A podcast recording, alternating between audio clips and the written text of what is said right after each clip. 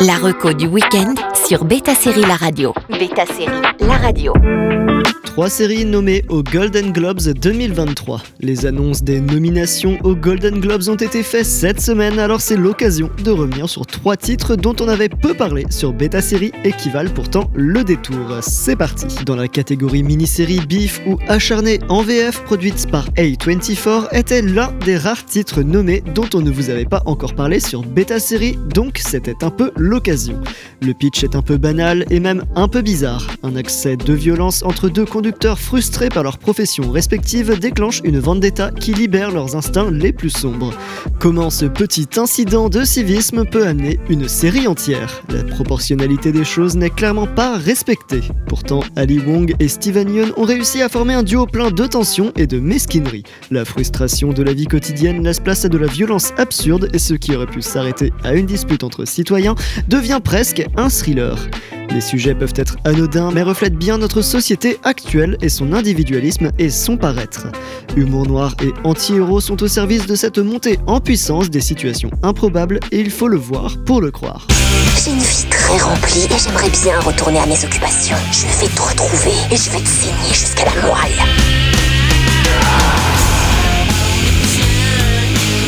Toi, t'es qu'une pauvre femme au foyer qui se fait chier parce que t'as aucune raison d'être. On enchaîne avec La Diplomate sur Netflix.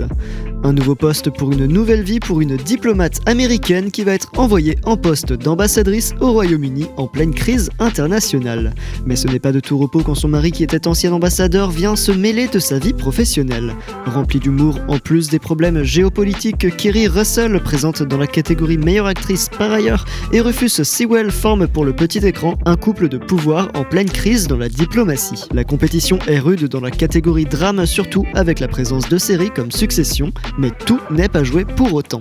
Les magouilles de politique interne seront bien sûr trouver une voie de secours. Le rythme de parole rappelle un petit à la Maison Blanche avec un petit côté scandale pour les romances au bureau. Someone is luring a strike force into the Persian Gulf. The president is sending you to stop a war before it starts. Not butter a crumpet. On termine avec Barry sur Prime Video via le Pass Warner.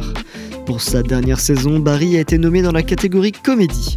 Bill Hader a proposé un personnage différent dans le paysage télévisuel avec brio. Il y joue un tueur en série un peu dépressive au rêve d'acting et le final a été à la hauteur de la série satirique remplie d'antagonistes et de méchants que le spectateur finit par apprécier. Il faut croire qu'Hollywood et les tueurs, ça fait un bon mix. En quatre saisons, Barry passe par tous les états d'âme en recherchant la rédemption qui arrive mais pas forcément sous la forme qu'on imagine. Il apprend beaucoup de lui, de sa famille, c'est véritablement une série atypique, beaucoup trop confidentielle pour sa qualité. Aux côtés d'un Bill Hader magistral, on retrouve Henry Winkler ou encore Sarah Goldberg qui ont autant de répondants qu'il le faut pour un personnage qui prend autant de place que Barry. I'm really sorry. I didn't think it would end up like this. I am a good person. That is who I am. You better run for your life. Barry, you're irredeemable. En attendant la cérémonie des Golden Globes 2024 qui se tiendra le 7 janvier, vous pouvez toujours rattraper ces trois séries. Bon week-end à tous sur Beta Série La Radio.